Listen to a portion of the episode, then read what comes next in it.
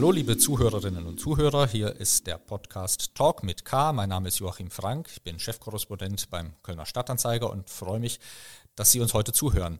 Es geht in diesem Podcast in einer Reihe von Folgen um den Missbrauchsskandal im Erzbistum Köln, um die Aufarbeitung, um Konflikte über Gutachten und über die Frage, wie kann es nach der Vorlage eines Gutachtens zum sexuellen Missbrauch über die Jahrzehnte hinweg weitergehen. Heute reden wir mit Professor Thomas Schüller, Direktor des Instituts für Kirchenrecht an der Katholischen Theologischen Fakultät der Universität Münster. Hallo, Herr Professor Schüller. Hallo, Herr Frank. Sie sind Professor für Kirchenrecht. Bevor wir uns mal mit den konkreten Fragen hier im Erzbistum beschäftigen, was muss man sich eigentlich unter dem Kirchenrecht vorstellen? Ist das so eine Art aufgepimpte Vereinssatzung, äh, wo dann die Kirche mal ihre Dinge regelt und das als Rechtssystem bezeichnet? Na, es ist schon in der Wirklichkeit etwas komplexer. Kirchenrecht ist ein mehrdimensionales System von gesetzten, in äh, Gesetzbüchern hinterlegtem Recht. Äh, da müssen Sie einmal unterscheiden zwischen dem, was die Päpste an Recht setzen. Und seit Beginn des 20. Jahrhunderts ist das in einem Kodex geschehen, also in einer großen Gesetzessammlung. In den Jahrhunderten davor waren es immer Einzelfallentscheidungen, einzelne Gesetze, das war sehr unüberschaubar geworden, sodass man sich also zu Beginn des 20. Jahrhunderts entschieden hat, das in einen Kodex zu überführen. Das war ja auch in der staatlichen Gesetzgebung so, so denken Sie an den Code Napoleon, an unser bürgerliches Gesetzbuch Ende des 19. Jahrhunderts. War eine Zeit, wo man Recht zusammenfasste und systematisierte. Das gibt es jetzt seit 1983 für den größten Teil der Katholiken, äh, die dem lateinischen Ritus angehören. Das sind 98 Prozent. Und es gibt es seit 1990 für die vielen kleinen unierten Ostkirchen, also diejenigen, die den Papst anerkennen, aber ihre eigene Liturgie, ihre eigene Tradition, ihr eigenes Recht weiterführen. Das ist auf der universalkirchlichen Ebene. Äh, der Papst erlässt aber Woche für Woche, Monat für Monat Gesetze äh, in aller Freiheit, die ihm das Amt gibt. Das ist die eine Seite. Und die andere Seite ist natürlich, dass Katholiken und Katholikinnen ja immer einen Diözesanbischof haben. Das heißt, auch ein Diözesanbischof ist in der Lage, für seine Diözesanen Katholikinnen und Katholiken Recht zu setzen. Und so finden Sie eigentlich auch Monat für Monat in den diözesanen Amtsblättern Gesetze, beispielsweise wie bestimmte Finanzgeschäfte zu tätigen sind, wie Gremien sich bilden.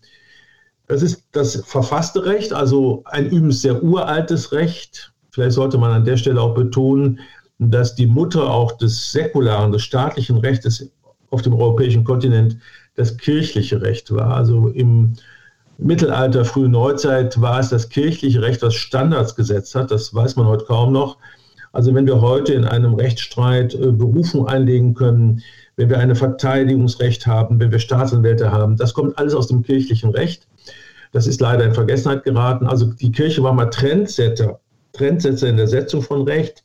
Inzwischen kann man das aber so nicht mehr sagen. Also es gibt viel Recht, viel mehrdimensionales Recht. Und es gibt natürlich das Recht der Vereinigungen in der Kirche, was Sie gerade mit Ihrer Frage insinuiert haben. Natürlich können Ordensgemeinschaften, katholische Verbände, wie das auch im staatlichen Bereich für Verbände gilt, ihr eigenes Organisationsrecht setzen. Das wäre dann nochmal eine dritte Dimension des kirchlichen Rechts. Also es ist sehr vielschichtig, sehr komplexe, bunt, komplexe Geschichte. Sehr komplexe Wirklichkeit, genau. Ähm, in, Im deutschen Staat, also im Rechtsstaat, ist ja eigentlich alles äh, was Recht und Gesetz ist, abgeleitet aus dem Grundgesetz, auch der Verfassung und dem Grundrechtekatalog. Das ist gewissermaßen so der Kulminationspunkt, die Spitze. Was ist denn der Grundgedanke beim Kirchenrecht? Er leitet sich aus dem Naturrecht ab, also aus den Dingen, die man durch den Einsatz der Vernunft erkennt. Es leitet sich natürlich ganz entschieden aus, dem, aus der Offenbarung, aus der Heiligen Schrift ab. Also das, das nennt man was sehr eigentümlich im kirchlichen Recht, also als Rechtsquelle das sogenannte göttliche Recht, das Jus Divinum, das wir unterscheiden Naturrecht und in Offenbarungsrecht. Also beispielsweise nehmen wir sakramentenrechtliche Bestimmungen, äh, damit das deutlich wird. Man sagt, Jesus hat beim letzten Abendmahl das Sakrament der Eucharistie eingesetzt. Er hat dafür Männer bestimmt, die diesem Geschehen vorstehen können. Äh, da wird das also, oder das Apostelamt an sich, das Bischofsamt an sich wird auf die Apostel zurückgeführt oder das Petrusamt auf den Bischof von Rom. Äh, das sind dann Dinge, die man dem göttlichen Recht zuwendet. Und die andere Quelle ist einfach Dinge zur Regelung des praktischen Miteinanders. Dort, wo Regelungsbedarf besteht, erlässt man konventionale Normen, erlässt man miteinander. Das meiste ist Verfassungsrecht. Das heißt, ähm, wie ist Kirche aufgebaut, wer hat in der Kirche was zu sagen, wer berät. Und wenn Sie nach den Grundlagen der modernen Rechtsstaaten fragen, also vor allem die Menschenrechte, nach dem Zweiten Vatikanum hat es eine gewisse Modernisierung gegeben, denn erstmalig im eben genannten Kodex von 1983 gibt es so etwas, in Anführungszeichen, wie Grundrechte, Grundpflichten von allen Getauften. Das ist so ein erster zarter Hauch von ja, von Menschenrechten in der Kirche, wobei es nicht diese Qualität hat. Es gibt ja ein kirchliches Strafrecht, es gibt ein kirchliches Arbeitsrecht, ein Vermögensrecht, andere Bereiche hatten Sie gerade schon aufgezählt. Das klingt ja äh, nach einem völlig geschlossenen System. Wie verhält sich das denn dann zum staatlichen Recht? Also was schlägt wen im Zweifelsfall? Ja, zunächst einmal gilt in allem das staatliche Recht. In einem modernen Rechtsstaat kann es nicht sein, dass Religionsgemeinschaften für sich reklamieren mit Außenwirkung auf den Staat und vor allen Dingen auf auch nicht äh, katholische Bürgerinnen und Bürger etwas äh, reglementieren und sagen zu können. Aber unsere Verfassung ist sehr religionsfreundlich. Das gilt nicht nur für die katholische Kirche, gilt für alle Religionsgemeinschaften. Da heißt es, dass Religionsgemeinschaften, Religionsgesellschaften ihre inneren Angelegenheiten selber ordnen und verwalten können, unter Maßgabe aber des für alle geltenden Rechts, also auch Willkürverbot, die Dinge, die damit einhergehen. Das heißt, ihre inneren Angelegenheiten, ihre Verfassung, ihre Abläufe, ihre Entscheidungsprozesse, da sagt der Staat, das könnt ihr selber regeln. Äh, und da kollidiert es eben dann immer, wenn zum Beispiel, wir kommen ja gleich noch auf das Thema Missbrauch zu sprechen, es eben ein äh, katholisches Kirchenrecht, auch ein Strafrecht gibt, was Straftaten sanktioniert. Und dann gibt es eben das staatliche Recht. Und da würde ich immer sagen, bei Straftaten gegen Leib und Leben der Menschen gilt zunächst immer äh, das staatliche, die staatliche Gesetzgebungsgewalt, auch die Strafverfolgung durch, Gesetz, durch die Strafverfolgungsbehörden. Aber es kollidiert. Denken Sie ans Arbeitsrecht. Es gibt ein eigenes kirchliches Arbeitsrecht, das erwähnten Sie eben. Auch das kollidiert natürlich mit dem staatlichen Arbeitsrecht, mit dem Kündigungsschutzgesetz. Aber diese Gesetze gelten und dann muss im Entscheidungsprozess eben eine Konvergenz, eine Abstimmung hergeleitet werden. Aber Sie haben recht, hier gibt es Kollisionsflächen. Nehmen wir mal das Thema Missbrauch. Also im Erzbistum Köln kommen jetzt fast täglich Fälle äh, zutage, in denen über Jahrzehnte Missbrauch vertuscht worden ist, die Kirche das äh, praktisch unter der Decke gelassen hat, äh, die Erzbischöfe, die zuständigen Erzbischöfe nichts an die Staatsanwaltschaften gemeldet haben. Also da war offenbar ein Regime etabliert, das den Staat bewusst außen vor gelassen hat. Das ist wahr. Also das ist das alte Bild der Kirche als perfekter Gesellschaft, die ihre internen Angelegenheiten selber regeln und ordnen kann. Das ist ein Selbstbild der Kirche, was bis heute nachwirkt. In Deutschland kommt hinzu, das unterscheidet es von anderen Ländern in der Welt, dass es eben auch keine Anzeigepflicht für die kirchlichen Bischöfe, Obern gab, äh, Verdachtsfälle auf sexuellen Missbrauch bei den staatlichen Strafverfolgungsbehörden anzeigen zu müssen.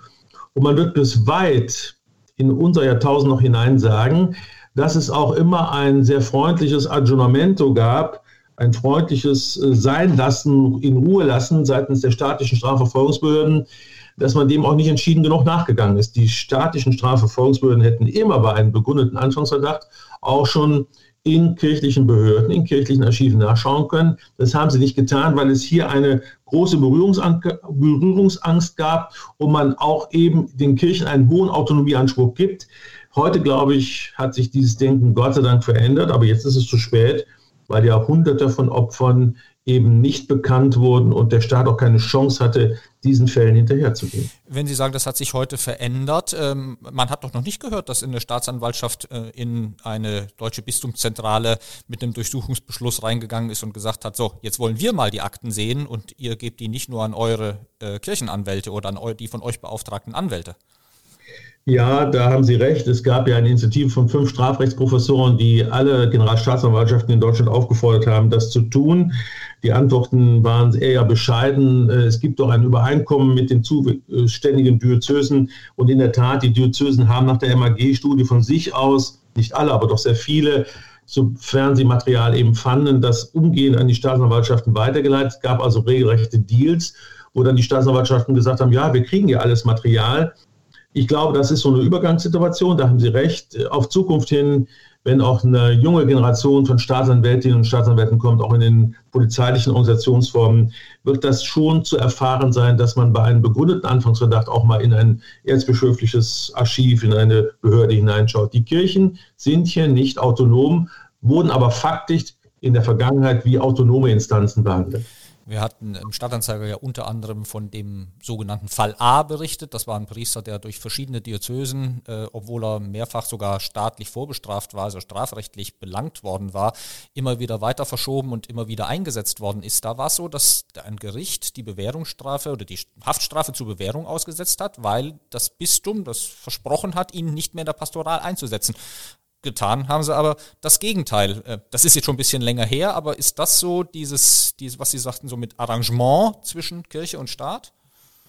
Ja, es gab eine äh, lange Zeit beobachtbar eine große Sorglosigkeit. Also wenn ein Gericht äh, mit dieser Maßgabe jemand äh, in Bewährung schickt und darauf setzt, dass dann derjenige von seinen Oberen, von den Zuständigen in der Diözese nicht mehr in der Seelsorge eingesetzt wird, dann würde man erwarten wollen, dass ein Gericht das auch mal überprüft. Aber da geht es eben im Gericht auch immer nahtlos weiter, nächste Fälle kommen. Und da sieht man auch dieses heute nicht mehr nachvollziehbare Gottvertrauen in die Glaubwürdigkeit und äh, der diözesanen Verwaltung und auch der Bischöfe. Die Bischöfe haben hier einfach die staatlichen Instanzen hier ein Gericht im Regen stehen lassen. Das darf auf Zukunft nicht mehr geschehen. Das sind Fälle, die uns lehren, dass der Kirche in den Bereichen nicht zu trauen ist. Jetzt war es ja so, dass man auch im staatlichen Recht, äh, was sexuellen Missbrauch und der, der, dessen Bestrafung angeht, äh, nicht immer gleich auf war. Also das, das hat sich geändert, äh, Strafen sind verschärft worden, Verjährungsfristen sind verlängert worden. Äh, noch in den 90er, 80er, 90er Jahren sind äh, Sexualstraftaten auch gegenüber Kindern und äh, Jugendlichen nach fünf Jahren verjährt. Da ist man ja heute weit entfernt von, weil man weiß, dass solche Taten ja vielleicht erst oder ganz oft sehr, sehr viel später erst angezeigt werden. Also es hat eine Dynamik, eine Bewegung gegeben im äh, weltlichen Strafrecht. Wie ist das denn im Kirchenrecht? Also wie kommt Missbrauch im Kirchenrecht überhaupt vor?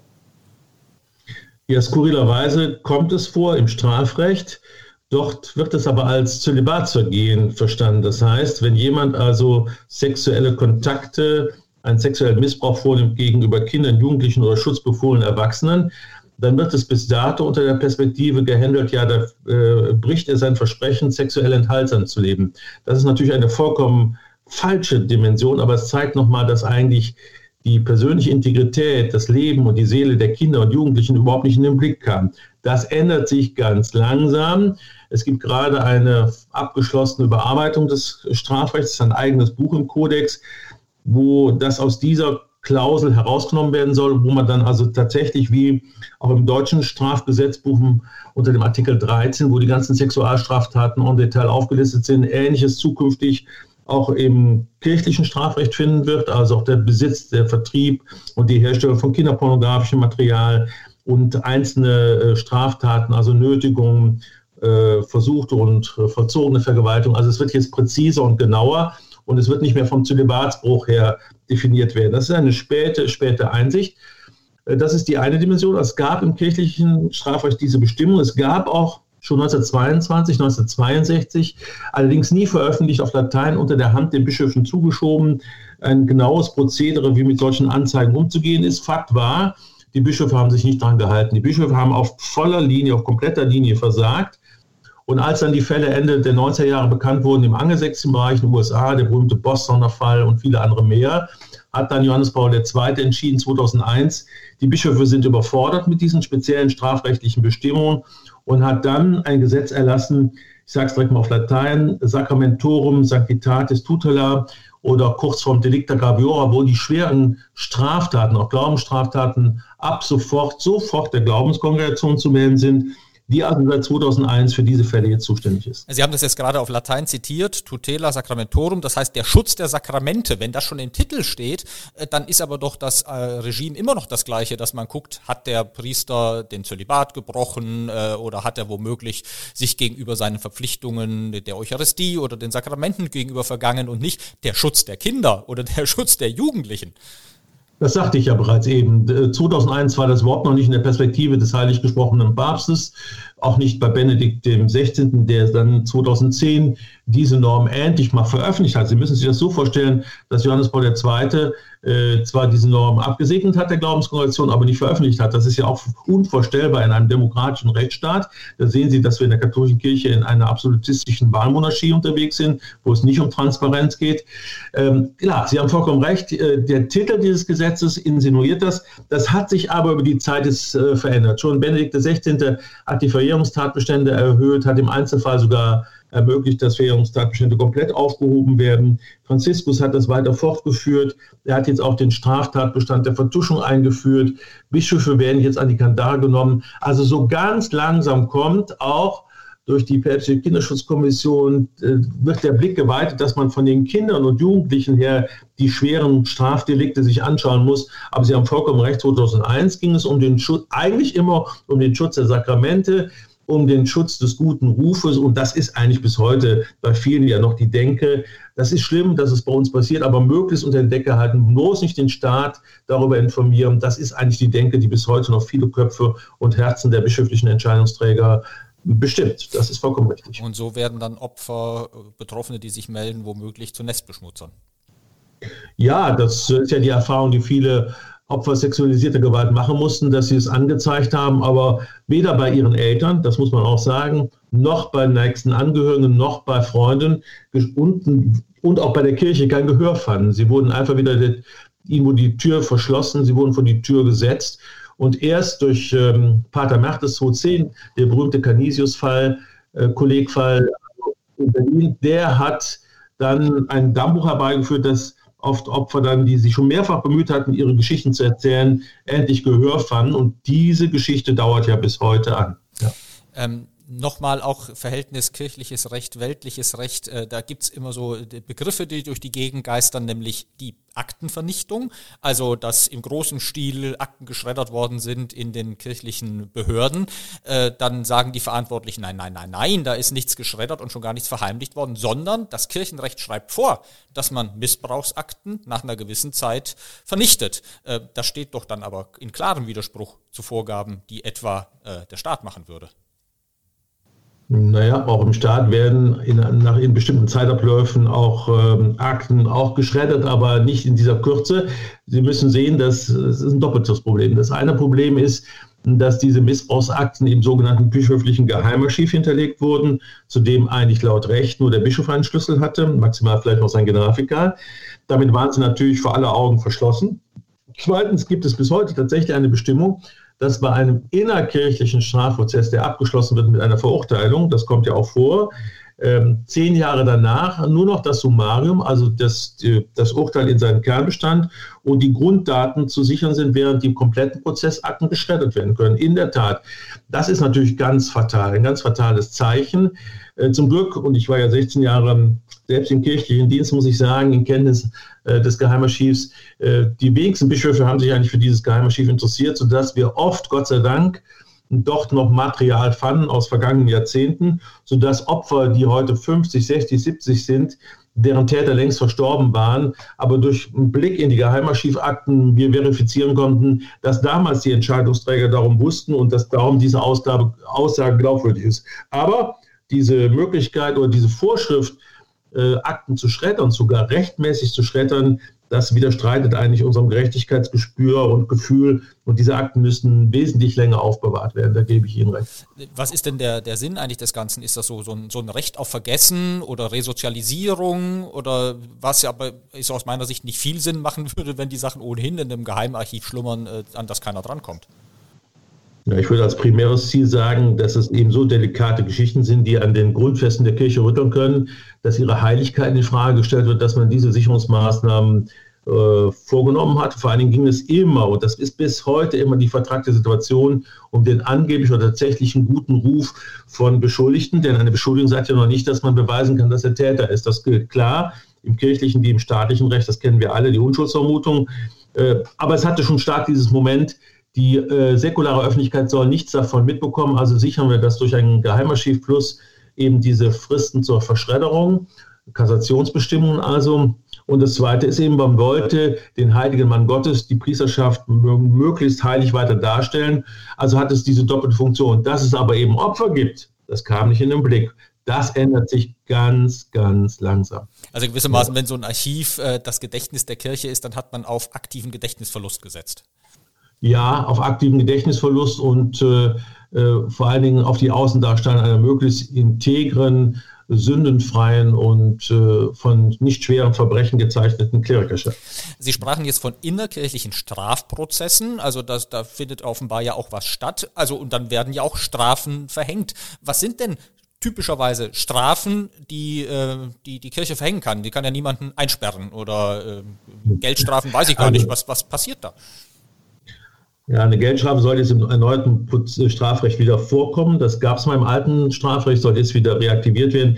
Also fangen wir mal ähm, so an, dass es heute Standard ist, dass man zunächst, wenn der Fall auch nach staatlichem Strafrecht nicht verjährt ist, sagt von der Glaubenskongregation, das gilt für die verschiedensten Länder der Welt, die sehen das ja immer weltkirchlich, spanischer Rechtskreis, angelsächsischer Rechtskreis, kontinentaleuropäischer Rechtskreis, dass, wenn der Fall noch staatlich anhängig ist, man zunächst abwartet, dass die staatlichen Strafverfolgungsbehörden den Fall judizieren und es zu einem Urteil kommt.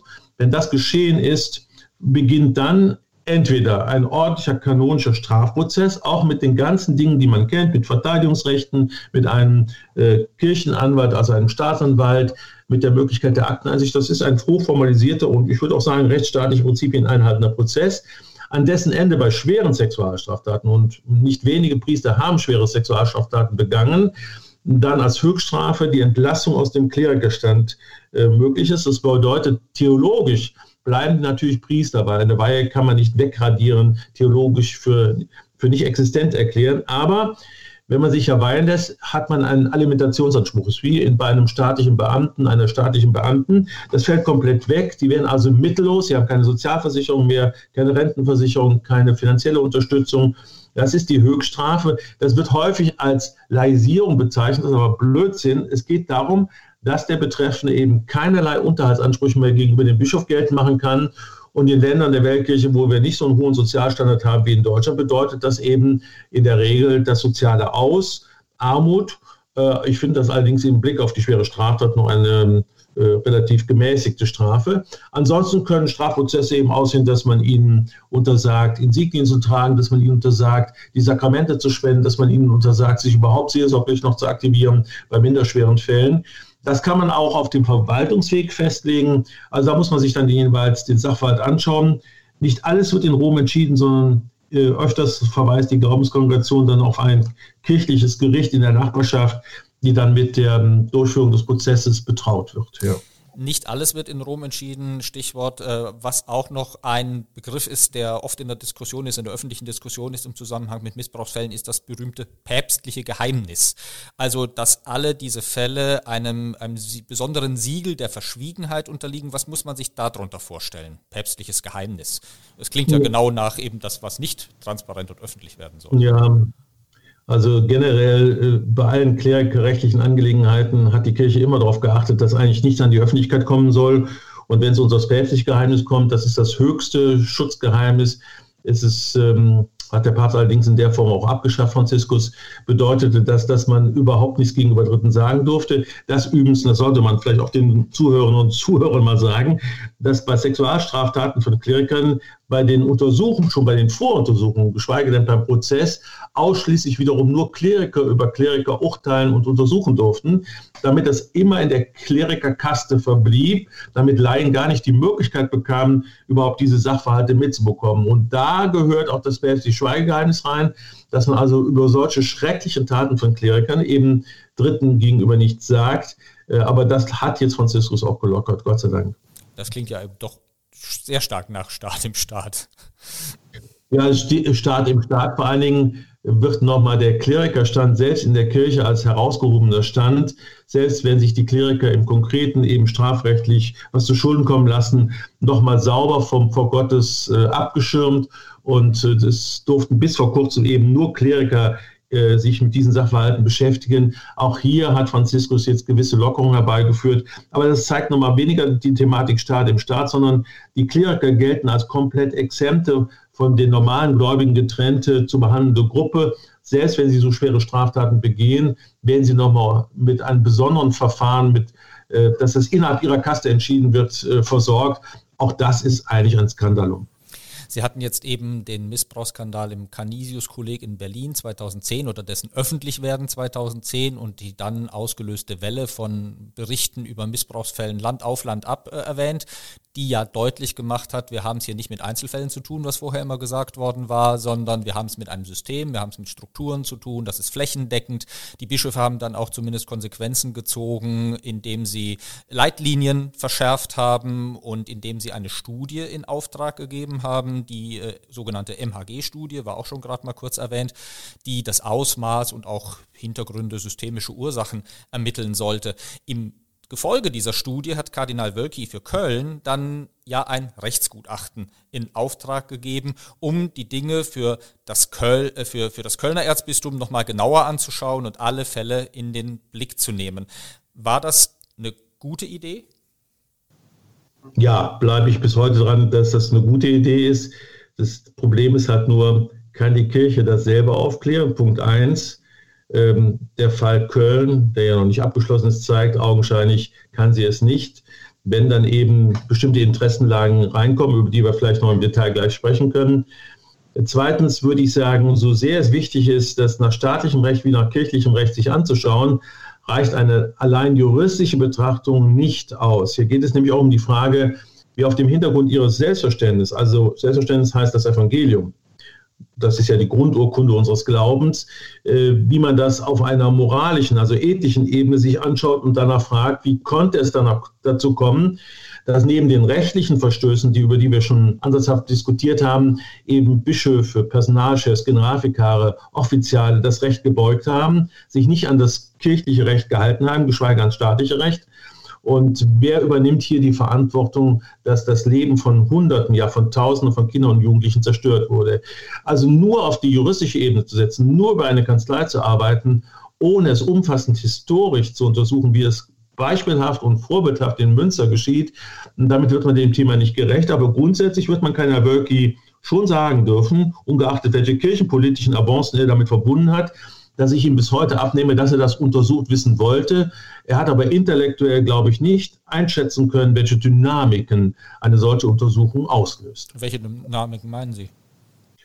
Die eine Dynamik bedeutet, und das ist in Köln besonders eklatant, dass diejenigen, die heute noch in Amt und Würden sind und denen man aber nachweisen kann, dass sie sich wohl, sowohl an kirchliches als auch an staatliches Recht nicht gehalten haben, das heißt vertuscht haben, Kleriker geschützt haben, einen Staat im Staat gebildet haben, wenn die heute noch im Amt sind, als Erzbischof, als Offizial, als Weihbischof, als Generalvikar, dass die alles daran setzen werden, zu verhindern, dass ihre Namen und ihre Missentaten bekannt werden. Das ist in Köln besonders eklatant, ganz eklatant. Ich bringe jetzt auch einen Namen, Norbert Feldhoff, der über lange Jahrzehnte Generalvikar war, der über Jahrzehnte mehreren Kardinälen gedient hat und der vor allen Dingen eben maßgeblich mit vertuscht hat. Das wird man so deutlich sagen müssen. Der aber natürlich ein Außenbild in der Öffentlichkeit hat, das natürlich sehr positiv ist und der mit sehr guten Anwälten alles dafür tut, dass das natürlich nicht bekannt wird. Ähnliches der Erzbischof von Hamburg, der Personalchef war, und das hat, glaube ich, der Kardinal von Köln unterschätzt, wie sich diese Personen, wie sich diese Personen, die ich nur beispielhaft genannt habe, die es in Köln eben sowohl im Ruhestand als auch im aktiven Dienst noch viele gibt,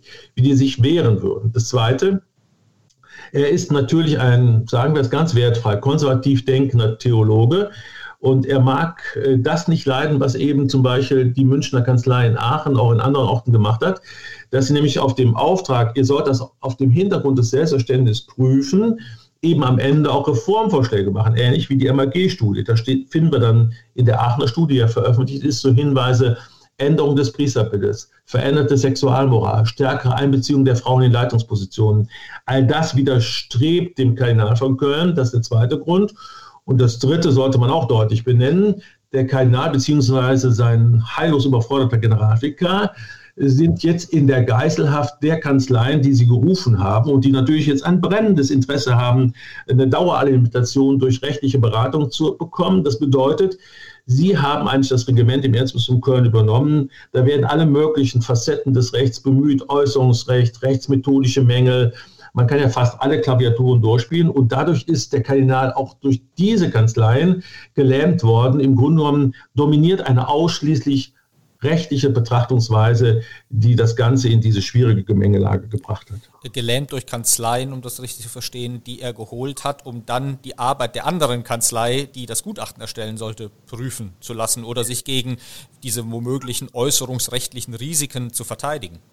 So ist es, weil man äh, die Sorge hatte und weil das ja auch schon diejenigen noch leben, die mit ihren Vorwürfen der Münchner Kanzlei konfrontiert wurden, merken, dass das für sie kein gutes Ende nimmt, dass nämlich die Münchner beweisen können, dass sie sich in Einzelfällen oder grundlegend eben nicht ans Recht gehalten haben und äh, die sich natürlich, das ist ja gutes Recht, gewährt haben. Das ist ja gutes Recht, das ist in eurem Rechtsstaat so. Das sollte man auch nicht in Abrede stellen. Und dementsprechend hat man dann andere Kanzleien reingeholt und jetzt wird es halt äh, auch doppelt schwierig. Das sind Kanzleien, die schon lange äh, die Deutsche Bischofskonferenz, vor allem den Verband der deutschen Diözesen unterstützen, die unter anderem auch bei der Formulierung der Leitlinien maßgeblich beteiligt waren, wo jetzt mein Kollege Georg Bier in der Herder-Korrespondenz sehr schlüssig nachweisen konnten, dass diese Leitlinien, die mehrfach überarbeitet wurden, bis heute nicht den römischen rechtlichen Vorgaben entsprechen. Das zeigt nochmal die fachlichen die fachlichen Mängel dieser Kanzleien aus dem Köln-Bonner Raum.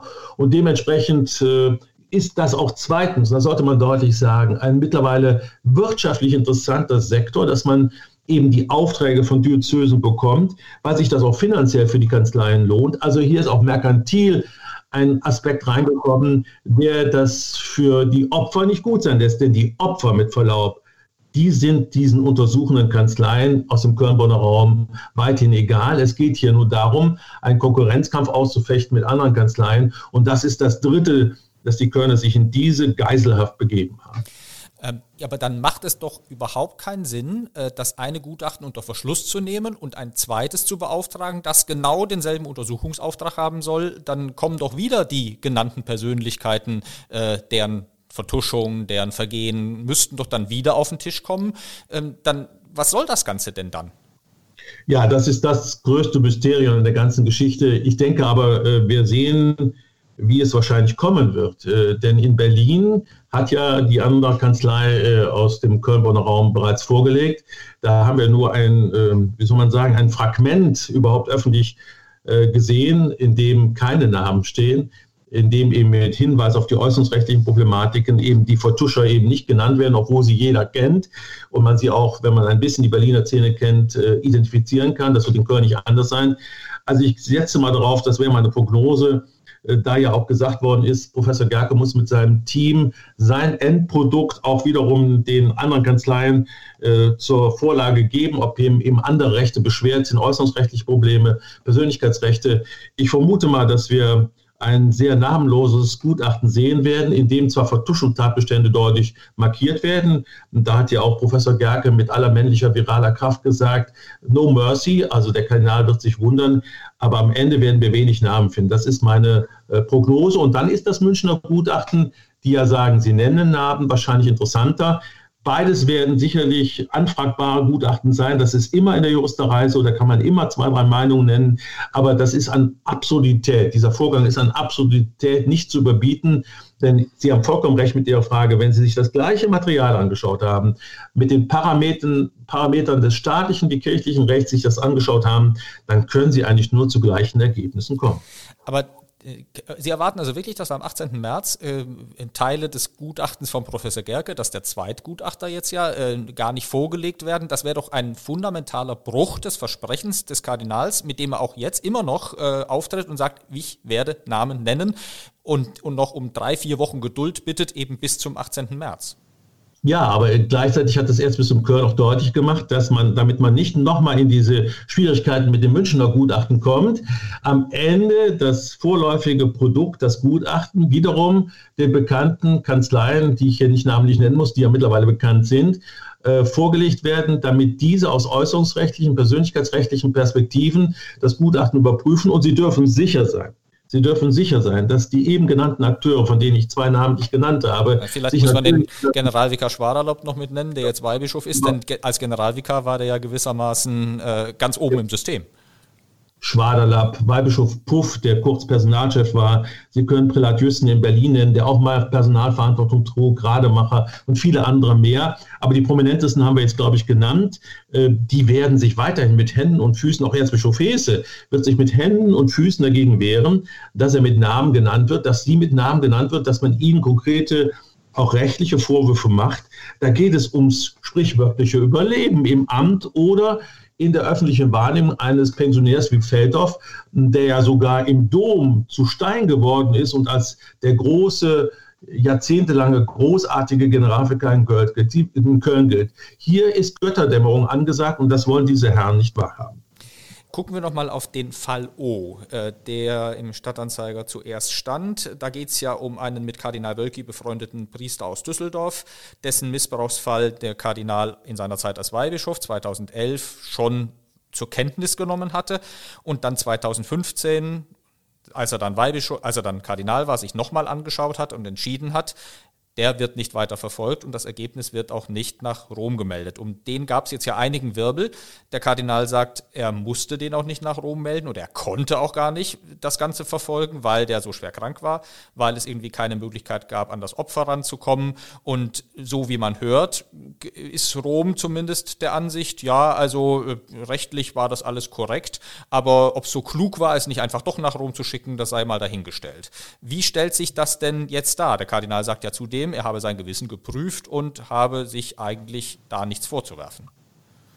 Ich fange mit dem Gewissen an. Ich werde immer hellhörig, wenn sich ein kirchlicher Würdenträger auch ein staatlicher Würdenträger, wenn er nicht mehr einen Ausweis aufs Gewissen beruft. Denn wenn sich jemand aufs Gewissen beruft, kann ich das nicht mehr kritisch in Frage stellen, denn das Gewissen ist unbedingt zu achten. Ich immunisiere mich mit dem Rekurs auf das Gewissen vor einer kritischen Überprüfung. Von daher finde ich das eigentlich sehr schwierig, dass das zu so einem frühen Stadium mit der Berufung aufs Gewissen in die Öffentlichkeit trägt. Ähm, äh, generell ist es äh, eine schwierige Gemengelage, aber sie ist eigentlich von der rechtlichen Seite her sehr eindeutig.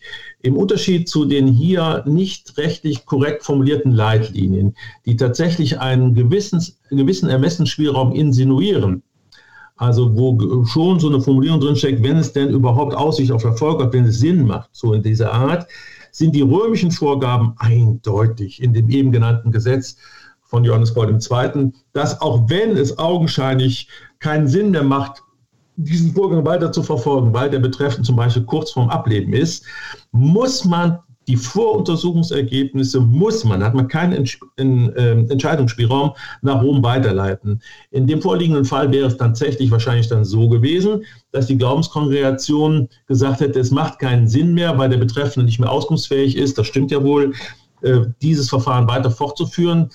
Man hätte wahrscheinlich so entschieden wie bei dem gerade verstorbenen uralten Kardinal von äh, äh, Wroclaw, also Breslau, äh, dem man zum, im hohen Alter nachweisen konnte, dass er vertuscht hat. Da hat man einfach gesagt, okay, es macht keinen Sinn, jetzt strafrechtlich das zu ahnden, aber er möge in aller stiller Form beerdigt werden, er darf keine Insignien mehr tragen. Also sowas hätte man machen können. Stattdessen ist der Pharao ja mit allem Pomp beerdigt worden. Ähm, das wären so Dinge, die man noch hätte tun können. Ähm, dass Rom jetzt augenscheinlich, ist ja noch nicht bestätigt worden, scheint aber sicher zu sein, hier entgegen der eigenen Normen, übrigens auch dem Vademekum aus 2020, wo man allen Bischöfen der Welt die geltenden Regeln in allen Sprachen der Welt nochmal eindringlich vor Augen geführt hat, eine andere Auskunft gibt, das ist rein als kirchenpolitische Auskunft zu äh, klassifizieren. Das hat mit dem Recht nichts zu tun. Und deswegen habe ich ja in einer ersten spontanen Reaktion, ich würde daran festhalten wollen, auch deutlich gesagt, das ist Willkürjustiz. Das heißt, es gibt ein kirchliches Rechtssystem, aber wenn es dann hart auf hart kommt und wenn es ein prominenter Kardinal ist, und dann scheint das Recht nicht mehr zu gelten. Dann hat dieses Recht aber nicht seinen Namen verdient, Recht zu sein. Ist der Fall denn äh, vielleicht tatsächlich dann der Gestalt hochgejatzt, dass man sagt, okay, Wölki hat nicht selber, missbraucht schon mal gar nicht. Und die, die Vertuschung ist auch, sagen wir mal, naja, gut, er hat immerhin einen Freund geschützt äh, oder einen ihm befreundeten Priester dafür gesorgt, dass da eben nichts der Gestalt passierte, aber dass man sagt, Mensch, nach 30, 40 Jahren äh, dem, dem Täter jetzt, der kaum mehr vernehmungsfähig ist und irgendwie dement ist, äh, da so eine Welle zu machen, ist das dann nicht vielleicht ein zu viel des, des Furor, äh, wie man, des Aufklärungsfuror? Ja, das ist eine Einschätzungsfrage. Es ist eine Amtspflichtsverletzung. Es wäre sicherlich keine Amtspflichtsverletzung, die schon irgendwie zum Rücktritt führen muss. Das hielt ich auch für überzogen. Äh, wichtiger ist allerdings die Tatsache, dass er 2011, Sie sagten es bereits, als Weihbischof für die Region, Region Nord in den Personalkammern des Erzbistums von diesem Sachverhalt wusste, dass es also ein Opfer gegeben hat, das das angezeigt hat, dass man, dem Opfer hat man geglaubt, dem Opfer hat man eine deutlich höhere Summe gezahlt, nämlich 15.000 Euro. Das ist ja auch bestätigt worden. Das heißt, man hat die Schwere der Tat anerkannt, die natürlich längst verjährt war. Und das wusste der Kardinal. Umso befremdlicher ist es, dass er ihn 2012 augenscheinlich also noch im besseren Zustand war, mit nach Rom zu seiner Kardinalserhebung genommen hat. Da gibt es eindeutige Bildmaterial. Das Ganze wirkt nicht überzeugend. Aber es wäre kein Grund am Ende zu sagen, da er selbst, wie Sie sagten, vertuscht hat, beziehungsweise selbst Täter gewesen ist, jetzt äh, zu sagen, er muss zurücktreten. Aber man hätte erwarten dürfen, erwarten dürfen, dass er nicht sein Gewissen aktiviert, sondern sagt, ich habe ja mich nicht an die römischen Normen der Päpste gehalten. Ich bedauere das zutiefst. Ich bitte eben, das ordentlich voruntersuchen zu lassen. Das sollte man ja auch nochmal sagen. Was macht dieser Erzbischof von Köln? Unter Berufung, er sei Kardinal, er habe ein Recht auf Sonderbehandlung, geht er direkt an den Papst und bringt den Papst damit eigentlich in Schwierigkeiten, delegiert die Verantwortung, die er selber trägt, an den Papst und an dessen Behörden, Bischofskongregationen, anstatt das ordentlich vorgesehene Verfahren, nämlich dass der dienstälteste Suffraganbischof mit der Untersuchung beauftragt wird, abzuwarten. Das wollte der Herr Kardinal nicht zulassen, dass ein ihm untergebener, nur Diözesanbischof seiender Bischof von Münster diesen Sachverhalt prüft. Das zeigt nochmal, das zeigt nochmal, das für mich auch Verlogene an der ganzen Geschichte. Noch einmal, das ist kein Grund, jemand zurücktreten lassen, ihn zu zwingen, zurückzutreten. Aber ich bitte doch, das kirchliche Recht, prozedural wie materiell, materiellrechtlich, doch wirklich mal wahrzunehmen und zu beachten. Selbst dazu ist man augenscheinlich weder in Köln noch in Rom in der Lage es geht ja immer um diese Meldepflichten. Man muss sagen, in dieser Interventionsstelle des Erzbistums, wo die ganzen Akten gesammelt waren, gab es, wissen wir jetzt ja, etliche hundert Fälle, mehr als 200 äh, Interventions- und Personalakten, die da so lagen. Und dann irgendwie Rom zu informieren, tagtäglich kommen jetzt neue Fälle, in denen immer wieder in Frage stand, ja, wann hat man denn die Meldung eingeleitet, wann ist das nach Rom gegangen? Unter Kardinal Meißner ist ja offenkundig gar nichts passiert. Und unter Kardinal Wölki hat, hat sich das dann geändert, aber trotzdem hat man über Jahre Jahre hinweg äh, Verzögerungen zwischen Kenntnisnahme des Falls, Bearbeitung des Falls und Meldung nach Rom. Könnte man dann sagen, ja okay, wir haben aber auch 200 Fälle, das kann alles nicht von heute auf morgen gehen, wir haben das jetzt mal so Stück für Stück abgearbeitet. Das kann man sagen, ist aber nicht sehr überzeugend, weil solche Fälle haben oberste Priorität, müssen oberste Priorität haben.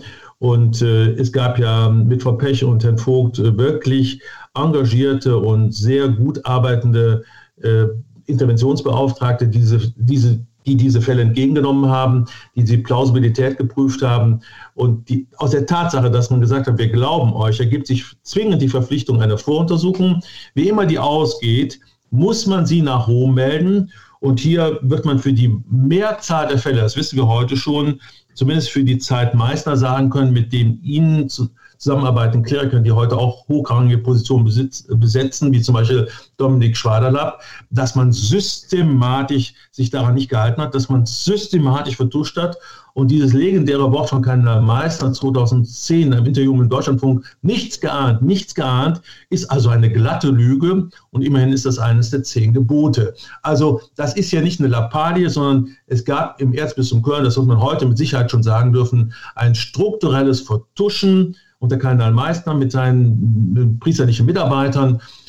Unter Wölki wurde es langsam besser, aber eben nur zögerlich. Heute wird sich korrektement daran gehalten. Heute werden die Fälle zeitnah nach Rom gemeldet.